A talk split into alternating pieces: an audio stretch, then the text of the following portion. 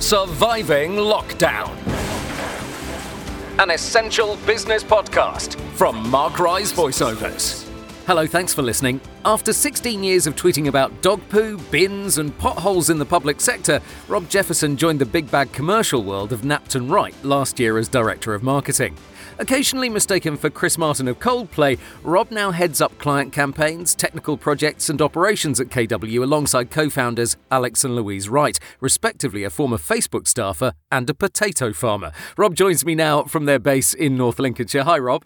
Hi, Mark. Thanks for having me on today. Yeah, pleasure. Firstly, on a personal level, did you and the family manage to stay positive during lockdown?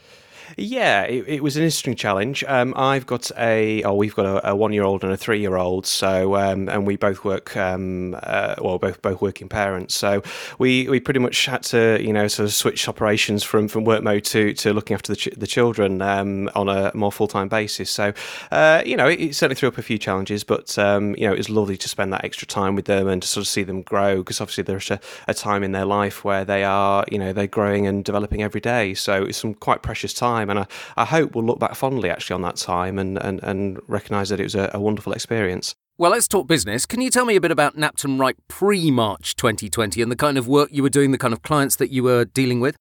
Yeah, sure. We're, we're, an agency, a creative marketing agency based in North Lincolnshire that um, uh, has really been in existence for about five or six years now, and, and it's sort of grown from being a, a, social media marketing agency back in the day when, when Alex and, and Louise first set it up to becoming, you know, we, don't describe ourselves as a full service agency, but we offer a full service uh, through partnerships with uh, associates and, and freelancers to, to, you know, offer the, the sort of services that, that our clients require. So um, predominantly, we, you know, we work on a, a retainer model basis uh, where we have retained clients that we, we work with on a monthly basis. Uh, some of that is also project work, and some of that some of that is uh, consultancy and, and strategy work to help other businesses grow and sort of provide our expertise to them. So, COVID 19 hit. How did you have to adapt your own business before we talk about what you did for others? Yeah, uh, we, obviously, we, we were keeping an eye on the news as, as most people were, I guess, around that time. And um, quite early on, prior to lockdown, we carried out a, a, risk assessment to sort of see, you know, which clients we thought might be um, affected most by, by a lockdown and by COVID, and, and therefore what, what might impact upon us as well.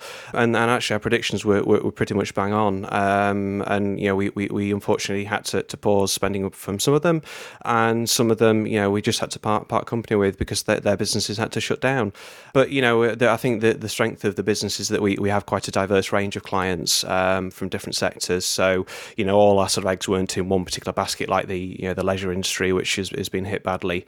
Um, so thankfully, you know, we although we did take a bit of a hit, um, you know, we had a, a diverse enough portfolio to, to keep us going. So, marketing for others and marketing for yourselves in these times can be radically different. How did you market yourselves at Knapton Wright during this time?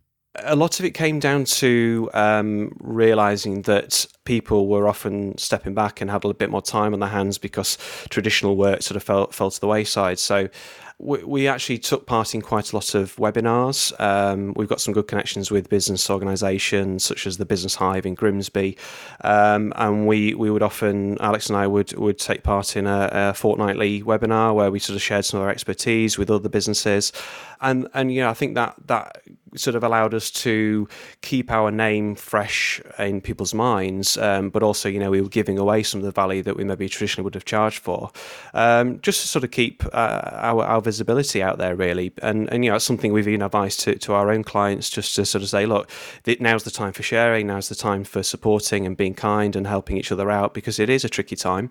Um, and actually, some of the things which we maybe traditionally did, we, we have to maybe give away a bit more. What's your take on great social media marketing? I, I think there's an interesting balance and emphasis, or maybe a disproportionate balance around the amount of effort that goes into organic social media marketing. You know, you, you often see a lot of effort going into there for, for very little return the majority of, of social media marketing that, that we lead, lead on and advise clients on is more the paid side of things. And I think when you have a paid strategy, that that helps you really focus on what it is you're trying to achieve. Because ultimately, you know, you've got skin in the game. You, are trying to uh, achieve something clear and, and obvious, such as a sale or a lead or whatever it might be that the objective is for the organisation through that that effort. Whereas you know, social media from an organic perspective, where it's you know it's effectively free in inverted commas, where you're putting status updates out there and, and content. You know that's where you've got to see it as a more of a brand building exercise, and there's some great examples out there of, of how to do that. Um, you know, I previously worked for Doncaster Council, and um, the council sort of through its uh, social media strategy became really quite renowned for its approach with, with organic social media and being a bit different and standing out from the crowd. Is there anything that people genuinely shouldn't be doing in their social media marketing? Yeah, I, I, think for me, um, you know, it's a common sort of misconception, really, that um, social media should be used as a, as a broadcast tool. Um, you know, the clues in the title, it's social media. It's about being social and, and having conversations and, and, you know, encouraging discussion and that kind of thing. To use it as a, as a platform for sell, sell, sell all the time isn't really going to get you very far. And certainly in terms of like begging or, you know, trying to desperately get um, leads or, or, or generate sales through there, it's just not going to work. People go on there uh, for, for content that their friends and family predominantly share. Although understandable in these times where people are feeling genuinely desperate in some cases. Yes, um, but I think there's still that kind of softly, softly approach in terms of a bit of an 80-20 rule, really, where you know, and I think probably Innocent are a, a good example. Innocent Smoothies, where you know maybe 80% of their posts uh, are nothing to do with the fact that they sell smoothies. Um, it's more just sort of commentary on on uh, popular culture and um, humour and all the rest of it. Whereas maybe twenty percent of what they do is actually directly trying to sell, um, you know, their, their their product. Surviving lockdown. Remember, if you're a business owner and you'd like to be featured on Surviving Lockdown, just email voiceover at markrise.com. So, Rob, what's your view on schools heading back in September? Too early, too late? What's your thought? It's interesting. I've got quite a few uh, friends who are teachers, and I've had this discussion quite often with them, and um, it's, it's, a bit of a mixed response. I, I think clearly the, there's a huge need to try and get as many people back to work and get the economy running again. And for people certainly of my age, um, you know, with children, um, uh, it, it, that relies upon having the support and the childcare there, and of which the schools, you know, obviously have a, a huge part to play in that. And I, I, think it's important that the children do go back, um, so long as it's safe for them to do so. But at the same time, you know, I'm hearing some good stories of, of schools where they are putting in place measures such as you know the children only staying in one classroom, but actually the teachers move around the the, the, the school itself, which I think is a, a, very sensible idea because it must reduce the the risk there. Um, but you know, I think it really remains to to be seen what happens come September in terms of the the spikes that we're seeing in, in areas such as, as, as, Leicester and, and sort of in, in West Yorkshire and what have you, and, and kind of the impact that that has. But but certainly for me, you know, getting schools back up and running and, and children in there is, certainly a bigger priority than than maybe some of the other sectors in, in, in the country. So for me, I think it's it needs to happen, but it needs to happen safely. I want you to put your crystal ball uh, out on the table if you would. Are you confident that business will pick up to the same level or more by the end of this year, or is that wildly out? probably there's there's a big unknown to come, and that's what what happens with business um, sort of post furlough. Um, you know, we've already seen a, a, lot of larger businesses uh, suffer horrendous job losses, and um, you know, I think once the, the, furlough payments come to an end, that's going to be a very tricky time for the country.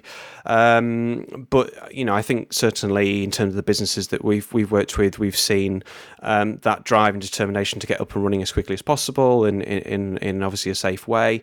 So I, you know, glass um, half full. I, I hope that we will see the economy bounce back pretty quickly. Um, I think certain sectors will bounce back quicker than others, but uh, you know, I think it's just that kind of unknown uh, when you know the furlough payments do do get uh, taken away as to what will happen next. I'm hearing some positivity there, which is good. So, would you give any kind of golden tip to other businesses struggling at the moment? I, I, think there's opportunities certainly to, to really reevaluate your own business and uh, go through exercise to, to make yourself more lean and sort of refine your processes and experiment with automation and, and new tools and that kind of thing.